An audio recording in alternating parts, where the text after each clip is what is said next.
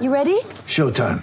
On May 3rd, summer starts with The Fall Guy. Let's do it later. Let's drink a spicy margarita. Make some bad decisions. Yes. Audiences are falling in love with the most entertaining film of the year. Fall guy. Fall guy. Fall guy. That's what the poster said. See Ryan Gosling and Emily Blunt in the movie critics say exists to make you happy. Trying to make it out? Nope. Because I don't either. It's not what I'm into right now. What are you into? Talking. Yeah. The Fall Guy. Only in theaters May 3rd. Rated PG-13. Greetings, everyone. Welcome. My name is Andy Neal, and you're listening to the Hiker Podcast. Welcome, everyone, to the Hiker Podcast. I am Andy Neal. I am your host. I am asking the why questions of hiking. I'm asking hikers, how has hiking changed you? And how are you changing the world around you? I'm getting to know the hiker behind the trekking poles, and I'm taking you along with me. Thank you so much for listening this week to the Hiker Podcast. I'm so excited for this week's episode. Brought to you by CS Instant Coffee, the best instant coffee on the trail. Also brought to you by Canuck Outdoors, not CNOC, not Knock, Canuck Outdoors, makers of all your water storage needs while on the trail, but also, of course, you know I'm going to say it, makers of the carbon fiber cork trekking poles. I've tried to break them. I can't do it. Also, you'll hear a little bit more from our other sponsor, Sawyer Products. They keep you outdoors, all the different ways they keep you outdoors with, of course, the Sawyer filters for water and also the sprays and other things to keep insects and Lyme disease at bay as you're hiking this spring and summer on the trail. And of course, brought to you by Patreons like you.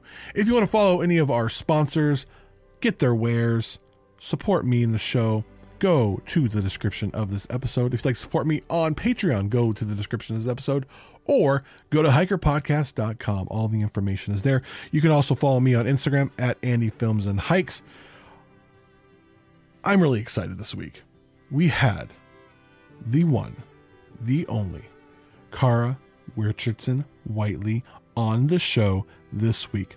Influencer, author, hiker and mountaineer, all around amazing person, inspiration behind a film based on her book Gorge, which will star This Is Us actress Chrissy Metz. I'm so excited! Oh my gosh. Yeah. And if you're like in my household that's obsessed with This Is Us, yes. And I I, I often get compared to to to to, to, to Toby on This Is Us. People like, oh, you look like Toby from this. Like, I, I know, I know, I know. I get that comparison a lot. He's a lot taller than me though. Anyway, it's the beard. I think it's the beard. I think it's the beard.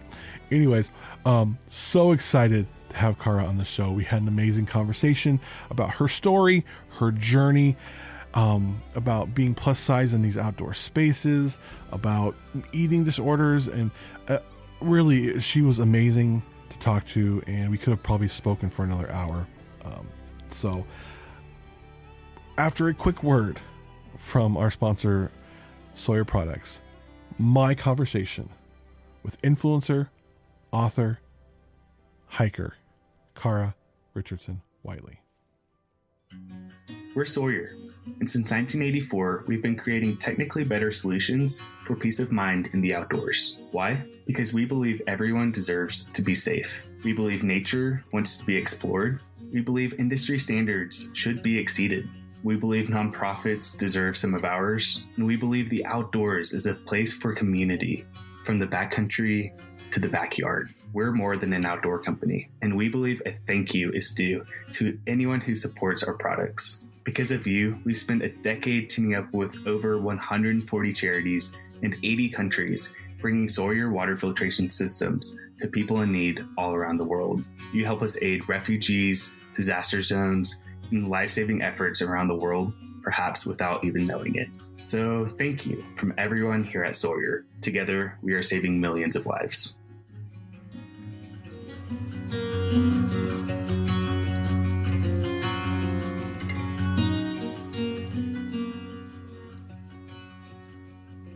So I've had a lot of amazing guests on this podcast. I've never had anyone who is having a movie made about them. Like myself as as, as a as an aspiring filmmaker and as a as someone who graduated from film school two years ago, this is exciting to have Kara Richardson Whitely on the show, hiker, influencer, inspirational speaker. Just I'm I'm super excited to have Kara on the show. Kara, how are you doing today? I'm good, but think about how I feel. So excited to be on your podcast. I mean, oh. really, you're incredible. And I'm so delighted to just have a conversation with you today. Thank you so much for coming on, Kara. Um, before we get into stuff, just introduce yourself. You you meet someone on trail, you tell them about yourself. What would you tell them? Yeah, so uh, my name is Kara Richardson Whitely, and most people know me for the book Gorge My Journey Up Kilimanjaro at 300 Pounds. That's the story, my memoir of climbing Kilimanjaro three times. And that's the book that is being made into a movie uh, produced by This Is Us actress Chrissy Metz, and she is also planning to star as me. So um, that is part of my story. And since I started to get you know, recognized as an extended sizes or plus size hiker and started to work with LL Bean and uh, Keen and other companies to showcase, you know, this is what an adventurer looks like. It's not all just washboard abs.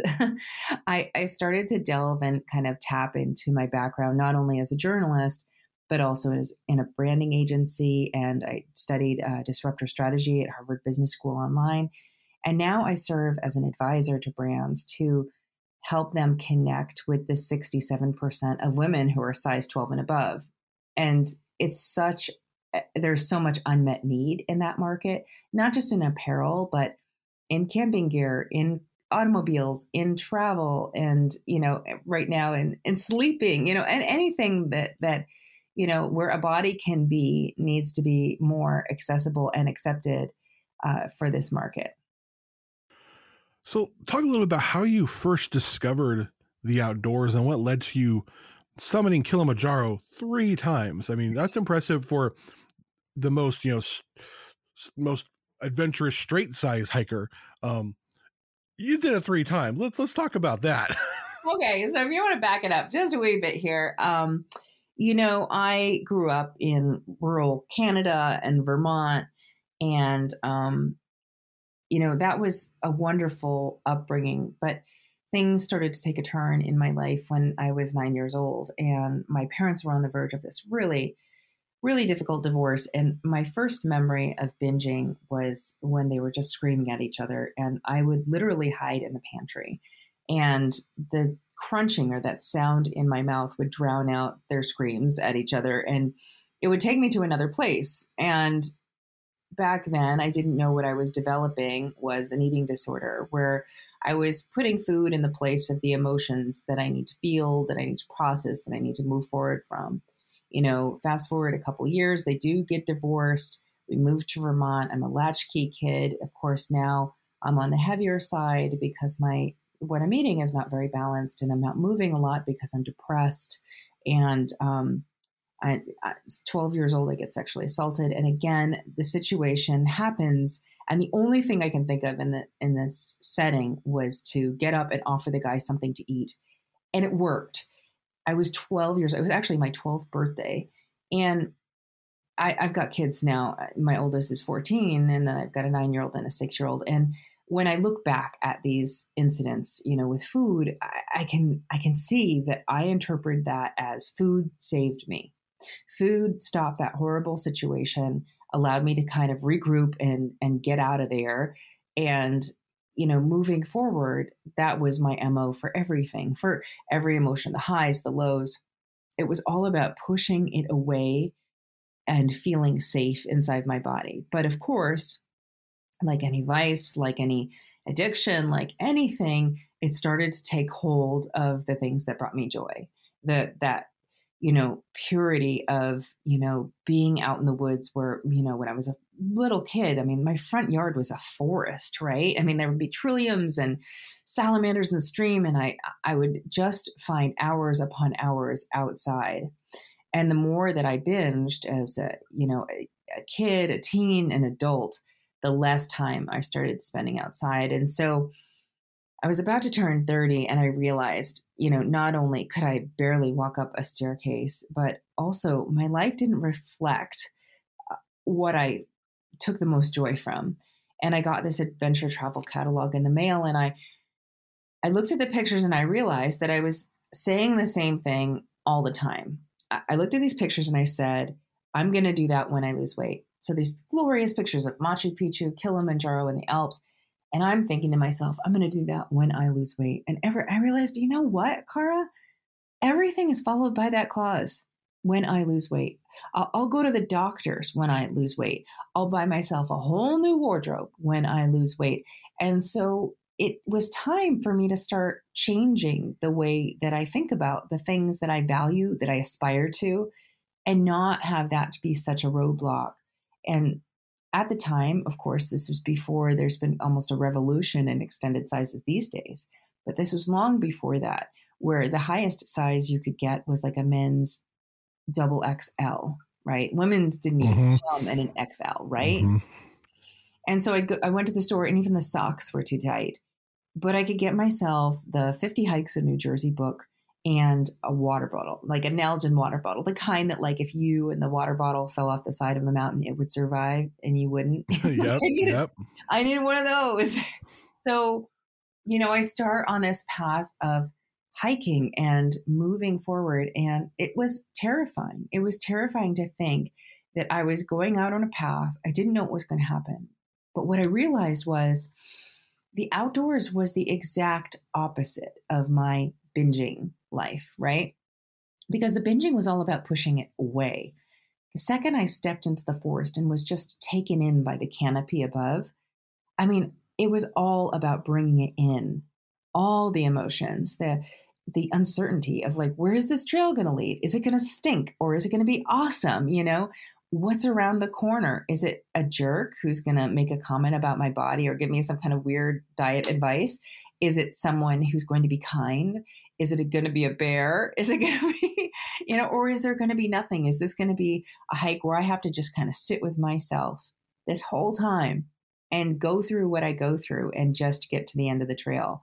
And that's what I, I really fell in love with hiking in the outdoors that, you know, if you're quiet and you're present, you can you can see the wind in the trees. You can you can feel and and experience the snow melting as it goes into the brook you know? Uh, you can feel the mud sticking your boots you know a little making it a little tougher for you to walk.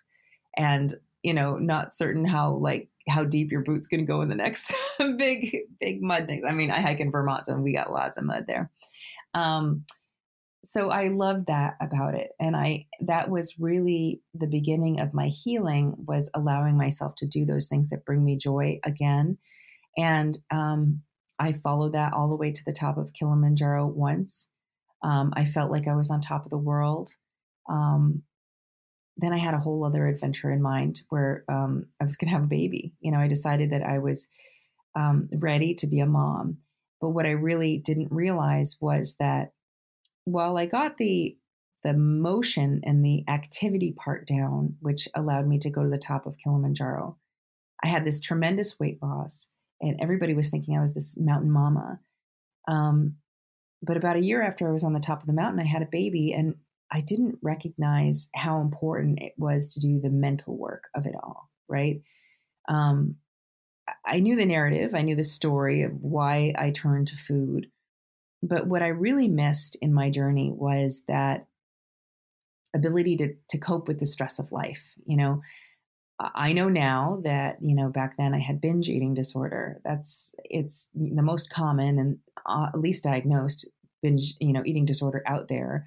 Um, and I needed to do some work, not only in, you know, therapy, but also recognize that I missed a lot of those um, emotional regulation, um, organization of my time, uh, having difficult conversations with people, especially about things like money or things that trigger triggered me.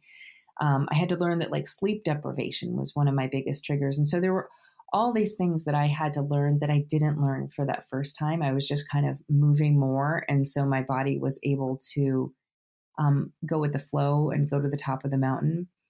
Um, and so after that, after the birth of my daughter, I found myself in a lot of similar, if not worse, patterns because I was so sleep deprived and money was, you know, so tight.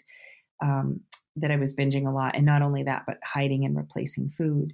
So I thought I'd go back to the mountain a second time because I felt like, okay, maybe it was Kilimanjaro. Kilimanjaro was the reason why I had my stuff together, right? Um, but spoiler alert, it was not because I went back to the mountain. I wasn't as well trained. I was in a pretty dark place because I was almost like going to the mountain as a way of punishing myself. Like, you better get back on top, girl, right? And um, that one, I actually had to stop on summit night. I didn't quite make it to the top. And um, I, I felt like I would never, ever hike again. I thought I was done. This is stupid. I don't belong in this world. I mean, look at all these people who now, you know, because everybody, you know, if you're coming down Kilimanjaro, everyone asks, Did you make it? Did you make it? Did you make it? It's kind of this automatic question of these anxious climbers who are about to take on the mountain. Like, did you make it? And they have to answer, No, I didn't make it. I was feeling sick. I was all these other things. But the truth of the matter is, is that I didn't take it as seriously as I needed to. And also, I just was in a really, really dark place emotionally and physically. So I thought I wasn't going to climb again. And um, a few people had reached out to me and asked me if I wanted to climb the mountain with them. Um, and I started to think to myself, you know, how can I say no? You know, that's often a question we ask ourselves. How can I say no to this opportunity to reclaim myself, to to be back on top? All those things that went through my mind, and I decided to turn the question around. The question was not how do I say no. The question is how do I say yes, and I had to realize that hiking wasn't about, you know, being in top physical form. It wasn't about summiting or not summiting. It was about that feeling that it all started with about pulling it in, about knowing that this is the this is the thing that brings me the most joy, the most adventure for my soul. And um, I had to come to a place mentally, physically, doing work with therapists and all this other stuff about loving my body where it is and going from there. I had to stop looking at myself like some kind of before and after picture because that was not effective. It, you know, we we know now, you know, about like the diet industry and how ineffective a lot of that stuff is for people. In fact, in fact, incredibly harmful for someone who has binge eating disorder or any kind mm-hmm. of eating disorder. Mm-hmm. Um, but I had to love myself where I was and go from there. And that meant that I would train, I would train hard without the expectation of ever losing a pound. I would, you know, take myself seriously. I would I would take the time to train because I was worth it, right? I was worth giving it my best shot. I would balance my time better. I would give back to myself instead of just kind of putting it out there like some kind of punishment and I was just going to take it one step at a time. And you know that that third climb was, you know, I feel like the most successful one because it allowed me to get up and over all these expectations of my body, but I found a new found respect for it that I can just build upon and move from there. Wow. Um, your experience is both inspiring and and just I, I, relate to a lot because um in, in 2019 I was diagnosed with with binge eating disorder and mm. um you know been heavy my whole life and did a lot of work with a therapist figuring out why that happened you know my, my mother was a drug addict and mm. you know to keep to appease me she would feed me and so the, all my good memories with my mother involve food so it was always eat eat eat and um it, it, it's been a struggle dealing with that and coming to terms because even as a, as a guy to say be open about the fact you have an eating disorder people like oh that's something that's something for women and it's just but just to be open like this this has no gender. This has no this affects everyone and what you said about it being the most common and least diagnosed um and often i think most stigmatized of right. the eating disorders um, people just tell you just eat less and you know just don't you know you know re- replace it with an apple fatty i mean i've been told that before um, why do you think because we, we have we, we I do have a lot of, of, of fellow plus size um, hikers and listeners, but I also have a lot of straight size listeners as well. Um, why do you what do you think there's a stigma with eating disorders and especially binge eating disorders within the fitness and outdoor industry? And there's kind of a a side eye. It's like, oh no, you're just saying that as an excuse. Like I've gotten that before too. Oh, you're just saying that as an excuse. You're making that up. That's not real. Right. I, you know, such a great question, Annie. And I'm so glad we're having this conversation because I believe that there's just been this narrative, this narrative of diet culture in our our lives that has been so dangerous and so damaging. Yes, yes. For many of us. Um, and, you know, there is from the biggest loser to, um, you know, just this. I just remember this parade of like magazine covers about, you know, lose 10 pounds in a week, lose 20 pounds in a month, you know, all these promises, promises, promises. And, and yet you and I know that restriction is actually more triggering mm-hmm. than, you know, just trying to find balance, trying to find peace. I will always this is the wrong word i know like do better for myself i will always choose myself and choose things for myself that are more beneficial for myself if i'm not trying to diet mm-hmm. and people just can't wrap their brains around that and, you know and to top it off like i you know i'll be actually sharing this starting today on my social media but i was um i was just diagnosed with lipedema and that explains like my weight is so disproportionate between my navel and my knees. Like I carry, um, I don't generally say size, but like pounds because uh, you know I work in the eating disorders realm. But I, w- I carry the majority of my weight from my hips to my knees, right? Mm-hmm. And I just found out that it's lipedema, and I mean, um, there's one doctor who told me you could die of anorexia before you lose that weight. And I oh, mean, wow. it was so, it was so, I, I don't know if I was angry or glad or confused. And then, like, part of me internally, like, here I am, I've got this medical diagnosis, I've got insurance coverage to treat this at this point, right? And yet, still in my mind, I think, like, this maybe this isn't real. like maybe it's not real mm-hmm. because we're just so trained that this is all our fault. It's a you know just an equation of willpower and weight, and it's not. It is not. And like the more that you and I are out there and being vulnerable and open with people about our experiences, the more we're going to kind of break that stigma and um, and to help people to understand. I mean, look, I, I was um, on the long trail in the summer of 2020. I, I, I hiked 100 miles of it. The, the, long trail is the trail between, um, it, it, goes along the ridge line of Vermont, starts at the Massachusetts border and ends in Canada. And here I was, I was doing my first overnight with my friend Allie. Um, her trail name is Junebug, mine's Mama Kubwa. Anyway, we're sitting having a snack, and some guy comes up the trail and he uh, makes this joke. He's like, he's like, what's the difference between long trail hikers and Appalachian trail hikers? And you know, this is the section of the long trail where it's both. It's the Appalachian Trail and it's the long trail, right? Mm-hmm, mm-hmm. And he's like, B, B, B. And we're kind of thinking like, and I'm like, boots, yeah. Backpack, yep. And like, we couldn't figure out the last B. And he's like, body fat.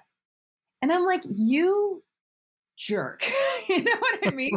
Oh, I'm like, I'm here doing it, right? I'm showing up, and you got to make some comment about my body.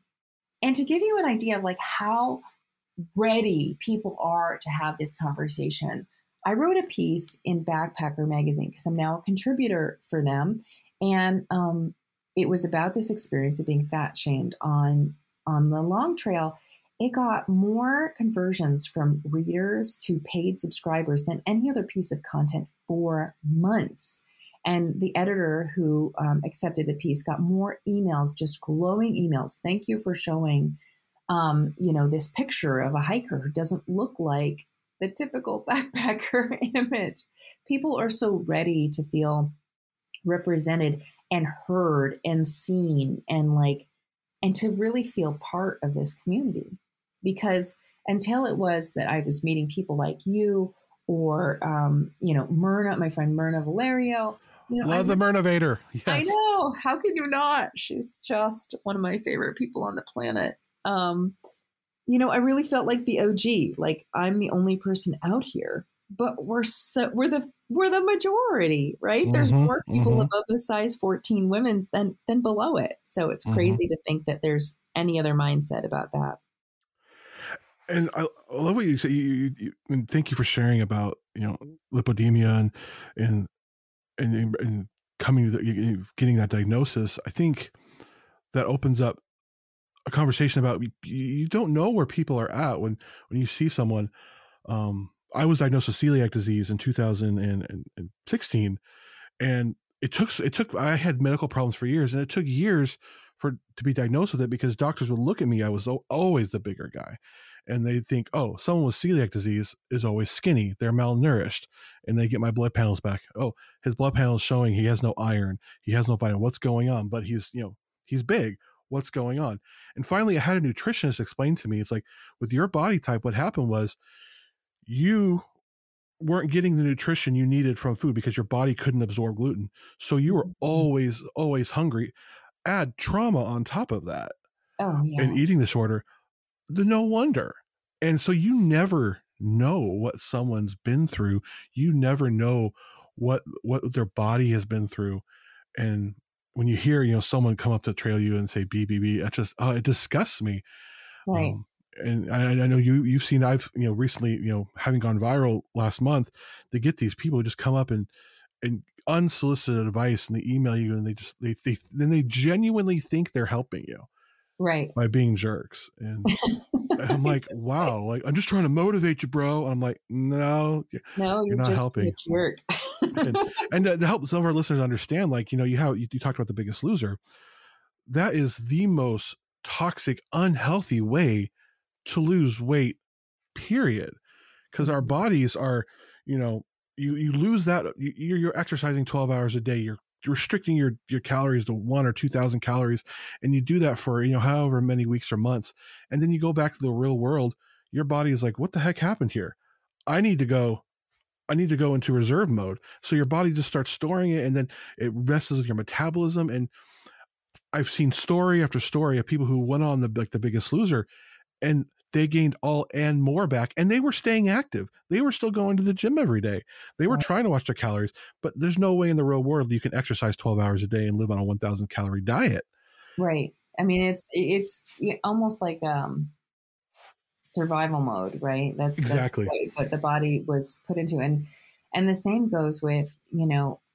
Why, why should you be talking about anybody's bodies anyway, right? I mean, I've got- Exactly. I've got a friend who's going, who's had a crazy awful year, right? And she lost a tremendous amount of weight. And it's one of the only things that people want to talk to her about. And it's like, this, this doesn't re- represent like, oh, me at my goal weight. It means like, I'm in pain. and what about somebody who's got cancer, right? Mhm. You know, Mhm. suddenly they're, oh, you've lost, you seem like you're, you're losing weight. It's like, well, yeah, in a few months I'll be losing my hair because of my treatment. You know, like it's just so passe. It's just not even worthwhile to to make that kind of comment because it doesn't help. It doesn't It's- help. Yeah it's like because uh, i've been on the diet up and down you know i've i've gone lost 70 gained it all back and you know it, it's just those, those comments people are oh, always so happy oh great you're good for you you know you're you're you're staying on your diet and then when you you let up a little bit oh are you are you are you still on your diet are you still in the gym are you still and it's mm. just like wow i've just disappointed everybody because my body doesn't meet your standards and right, right. I and like know. people people now are surprised like i hike you know i can go out and hike 20 miles i go to the gym if, if on days i don't hike i go to the gym and i'm Mhm. not and i haven't stepped on a scale since october of 2021 now and i don't plan on stepping on a scale until i get my next physical because i have to um because that's not why i'm doing it it's not why i'm doing it Right. I mean, like people don't believe that I'm like a card carrying member of the Peloton cult. I love my Peloton more than any purchase I've ever done. you know, I mean, it's like what's it's what helped me survive the the pandemic. And that and hiking, those two things. And yet people always act surprised. They always Mhm. act surprised. I mean, but I think that what's most important, Andy, is that, you know, you and I and everybody out there who's listening, just keep showing up. Yep. Just keep surprising people. Like, oh, you're surprised? You know, are you shocked? Oh, Mm-hmm. don't be shocked. This is me. This is Andy. I love that. you know, we're just out there doing our thing. You know, let us be and let us, you know, let, let me lap you as I love that. as I as I'm hiking because it's what makes me happiest. Yep. You know, that's I mean that that's I think is the most important thing um, for people to understand is like you're not ta- you're not helping someone when you're talking about your thing. You know, the thing that helps you nutritionally. Because we all have got our own thing. We all have our own needs. We all have our own stories with our bodies. And some of it we can control and sometimes we can't. You know? Um, exactly. it's but what we can control what i mean i found that i can control is i can be outside i you know even even though these past couple of years i've been dealing with um you know a knee injury i can still do things i still use my poles and i get out there i get my i get great boots i get great gear i'm comfortable i'm slow moving but like i'm still doing it because it brings me the most joy So you are firmly in the the, the the influencer realm. You are a social media influencer. You've worked with Columbia, which is a favorite of mine. I've, I've worked with Columbia. They've been amazing, amazing to me. Big shout out to Andrea out there at Columbia, a plus size merchandiser who's been amazing to me. And uh, you worked with LL Bean, you worked with Keen. What has been your experience working in the plus size outdoor apparel industry? Um, well, it's been great. I mean, for those companies that, you know, really embrace their extended sizes and are showcasing them more and more and more. I mean, I think that's been incredible. Um, LL Bean for me has been a company that I've worn for the longest time because they've had extended sizes. I think it's taken companies a long time to showcase them in a way that they're finally doing it now. And I'm happy to see movement about that. Um, but it's been i mean now now LL Bean has even expanded their uh, plus size offerings um, beyond what they've ever had before and they've had a lot for a long time um, i'm really excited because you know anytime i've gone to outdoor retailer I- i went of course like in january 2020 before the world shut down Mm-hmm. and then I went again with my friend Arwen Turner. She is the creator of um, Wander Outdoors, uh, which is a, a pants uh, pants company that's going to go up to six X, and um, it'll be launched later this year. Um, but you know, the two of us would walk the floor, and it just every time you know, those between the twenty January 2020 and then um, last year, I mean, the growth in the extended size market and how people want to serve that extended size market has shifted dramatically.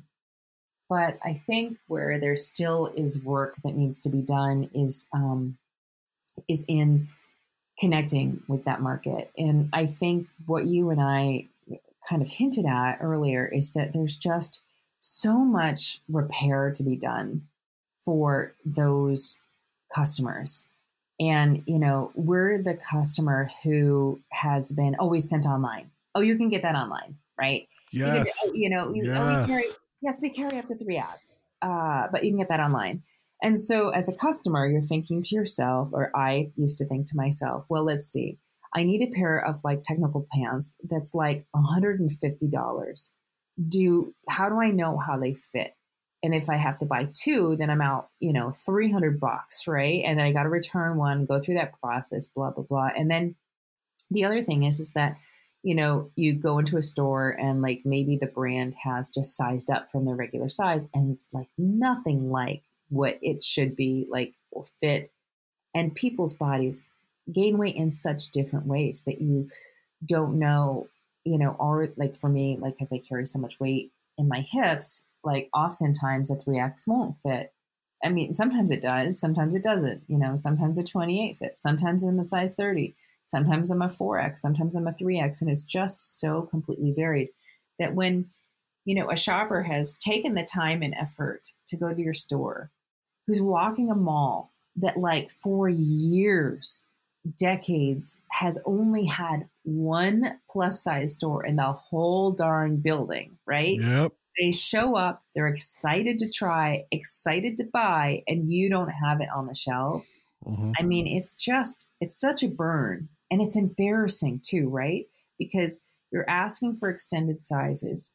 Oh, sorry, I don't have those. And there's like all these other, all these other racks of clothing that aren't selling because guess what? There aren't enough customers for those darn pieces of like size four, size two, size six, right?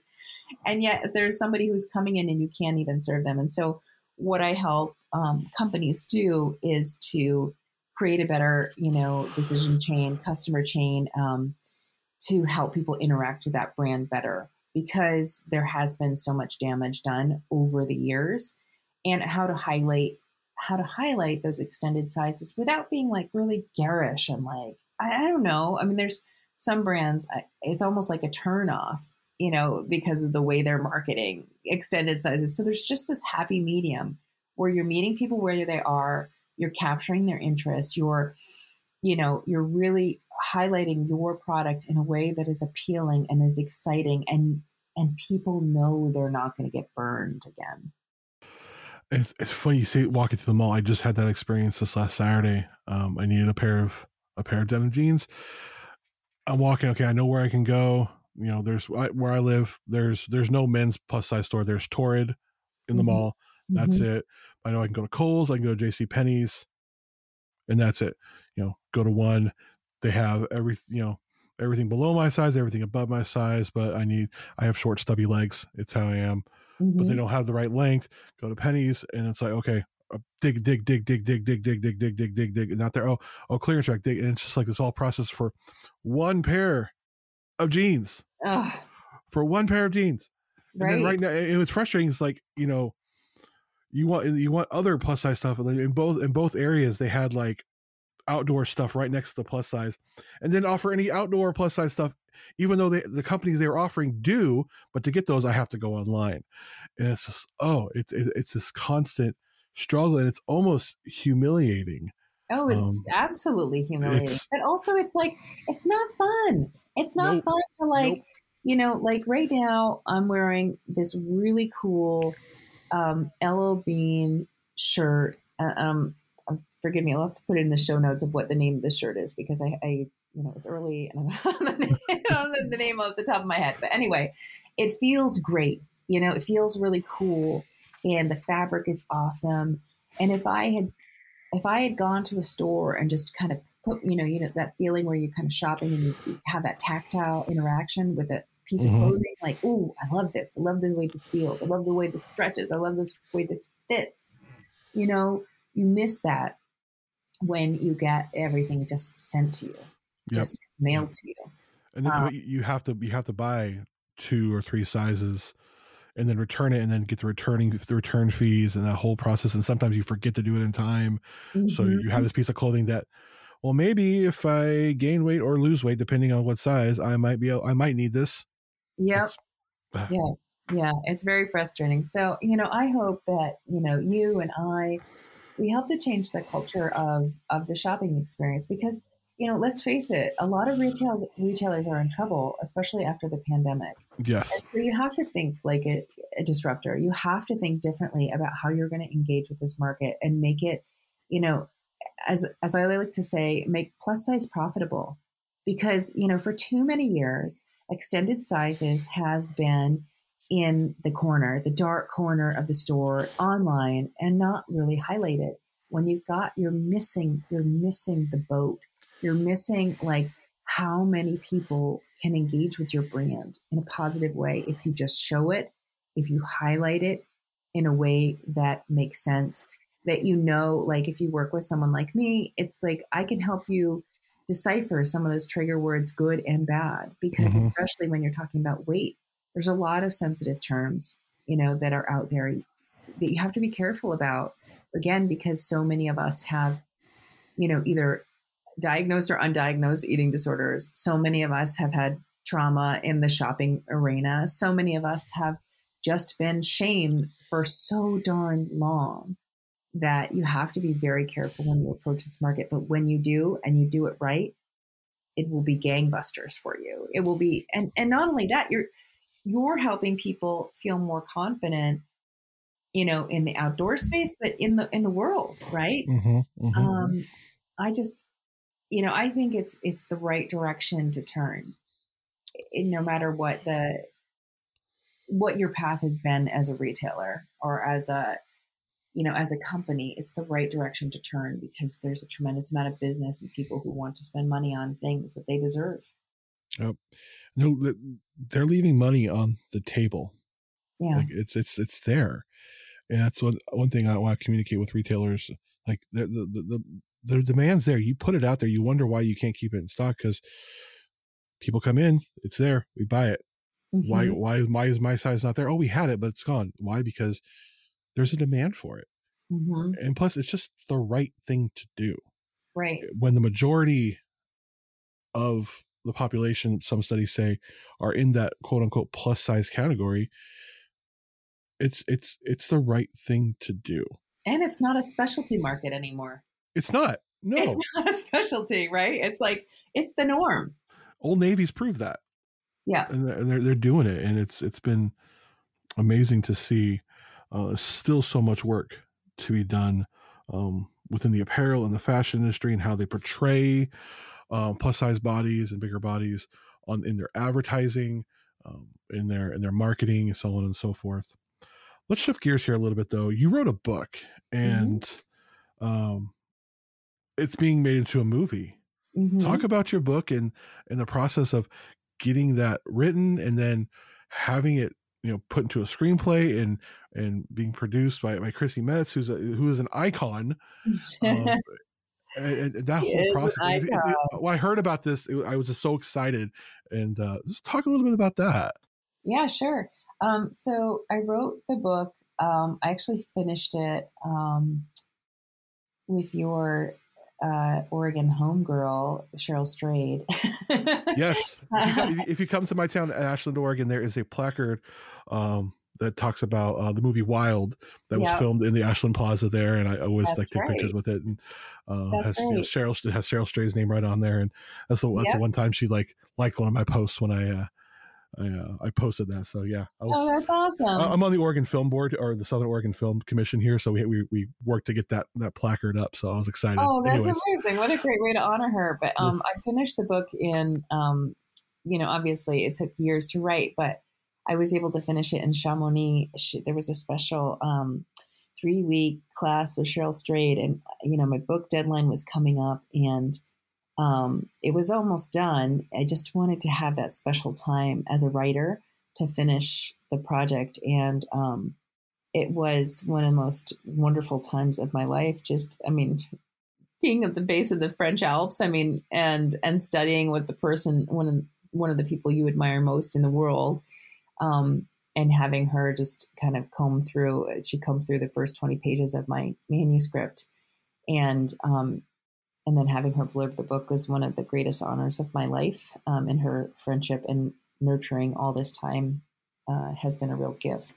So, you know, I think what's you asked about the process of writing a book, and um, you know, putting my feelings on the page has been um, very cathartic. Also, you know, writing as is also therapeutic. You can see the past in a different way.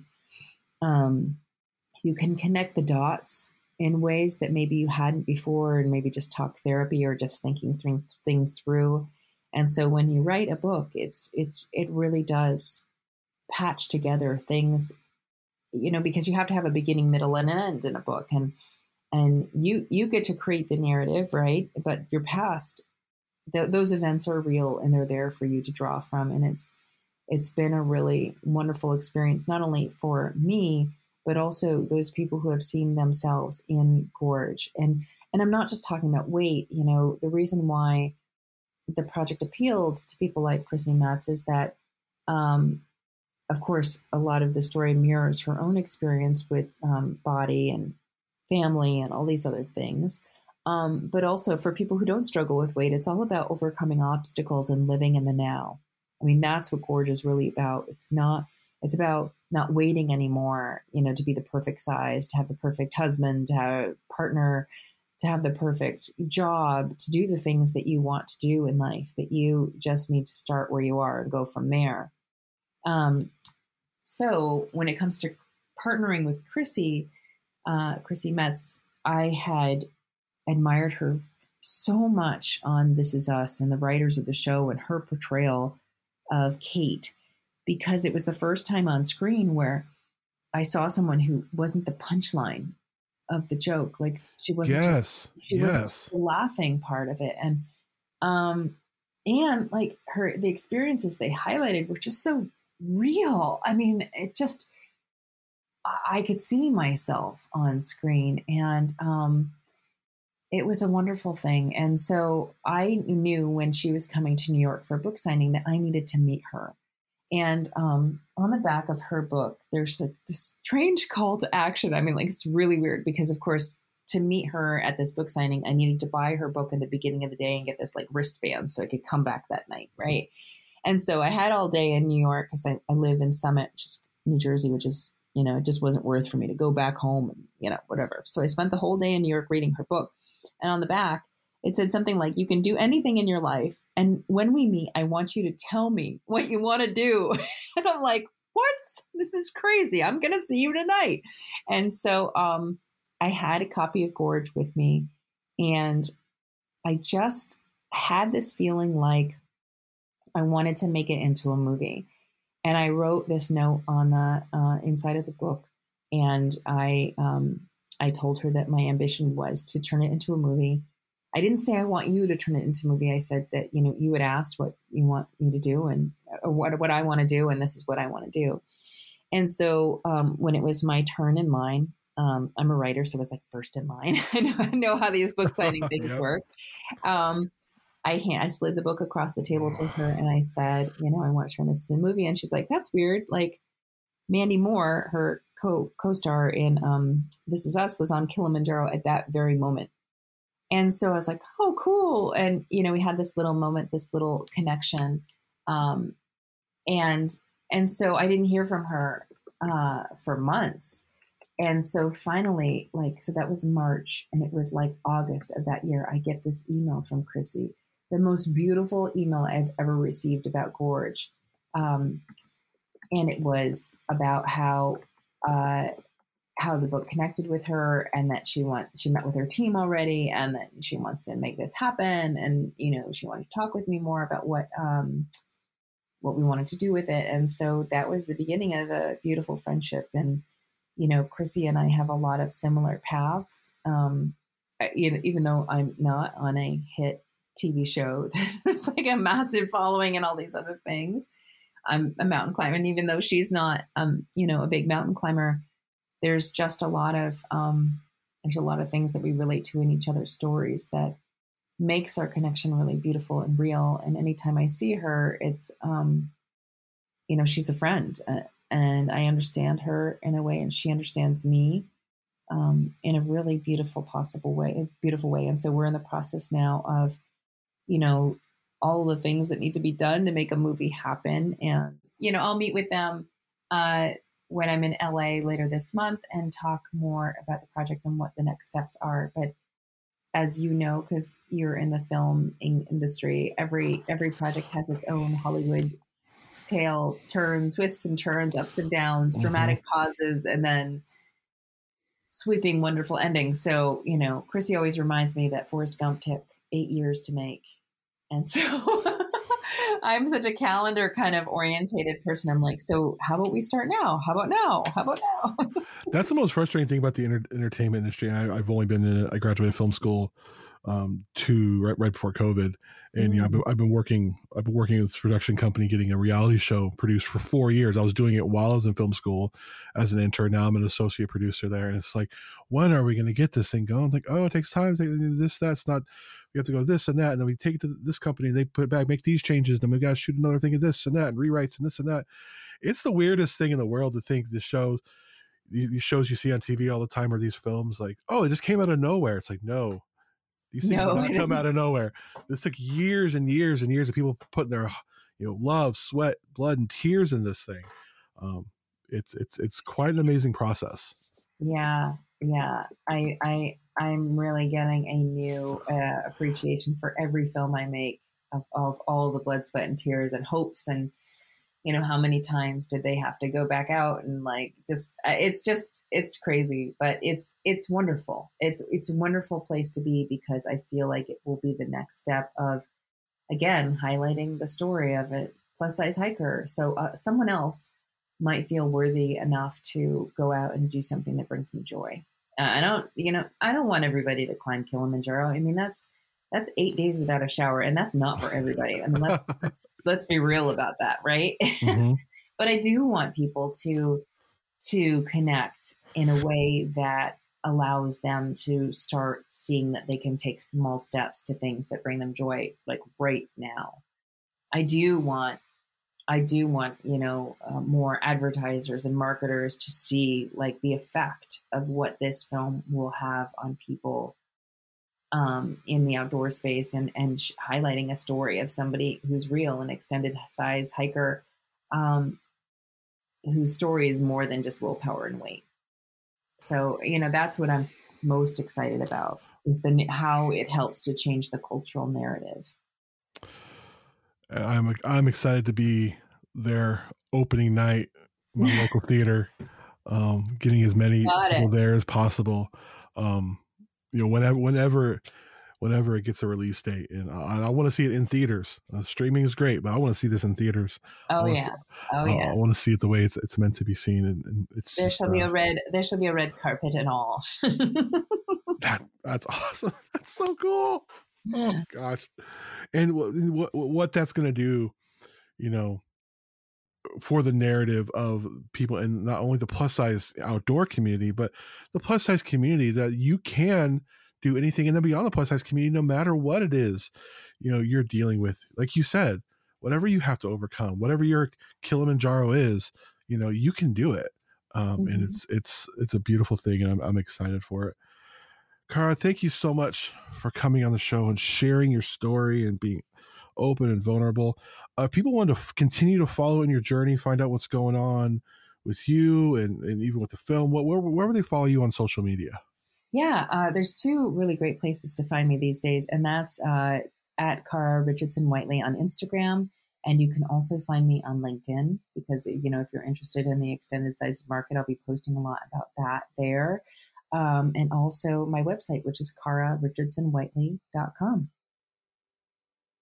And my gosh, thank you, Andy. This has been such a pleasure. You're you're as as cool as I thought you'd be, and more so. Thank you for saying that. I, I really appreciate that. It's been, um, I, I like to say, I'm standing, I'm, I'm standing on other people's shoulders who've gone before me and have paved the way to make what I do uh, on the show and on social media possible. Because I've only really been at this for, you know, six, seven months, and uh, you all have. Um, I, I I get to be successful because of the work you and so many other before me have done. So thank you. Well, I, I, I don't think I need to tell you this, but you're killing it. so keep doing it. anyway, thank you so much for your time. I really appreciate it. Thanks, Thanks, everybody, for listening. And happy trails.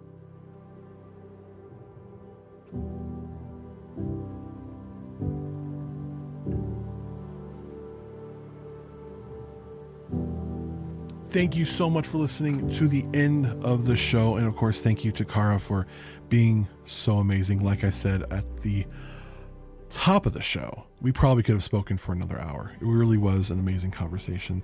Um, thank you so much, Kara, for being amazing to me.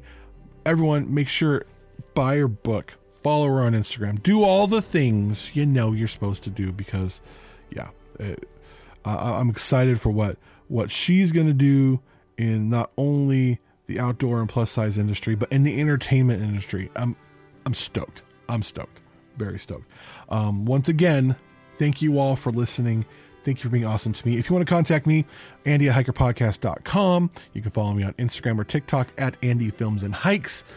Also, I do have a YouTube channel. I see I'm going to talk about this really quick. So, um, back in January, many of you know I went viral with the stupid hike for stupid mental health video I did. Right before I was going to, before that video went up and went viral, um, I was launching at the end of January my YouTube channel. That was the plan the whole time. Um, didn't expect to go viral. YouTube channel's doing great. Um, the thing is, so much of my following is on Instagram now, obviously, because, and on TikTok. So I've been really focusing my energies there, my reels, videos on there. So I do have a YouTube channel. I will be posting.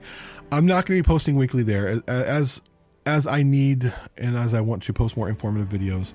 I'll be post producing them, posting them on there, and we'll probably be cross posting them onto Instagram because those that place is really just a resource where I talk about what I bring on a day hike, um, my story as a plus size hiker, that sort of thing, you know, you know. So, um, but do follow me on YouTube, um, Andy Neal plus size hiker. I am there. All those videos eventually will go on Instagram as well, so you can follow me on Instagram at Andy Films and Hikes. Um, yeah, make sure you uh, check out all of our sponsors. You can support this show by supporting them CNOC Outdoor, CS Instant Coffee, and Sawyer Products. Also, I do have a Patreon. If you'd like to support me directly, you can go to the description of this episode or go to hikerpodcast.com. Support me on Patreon. There are some cool rewards there. And most of the time, if things aren't crazy like they are this week, um, you will get access to the podcast episodes as well as any videos or anything else I do before the general public. Guys, thank you so much for listening. Thank you for being awesome. We're getting into the more traditional hiking seasons of spring and summer. As we're going out there, as we're getting on the trail, please make sure you're leaving no trace. You are leaving only footprints and taking only pictures. You're leaving the outdoors better than you found it. And you're also being fire safe as you're out on the trail.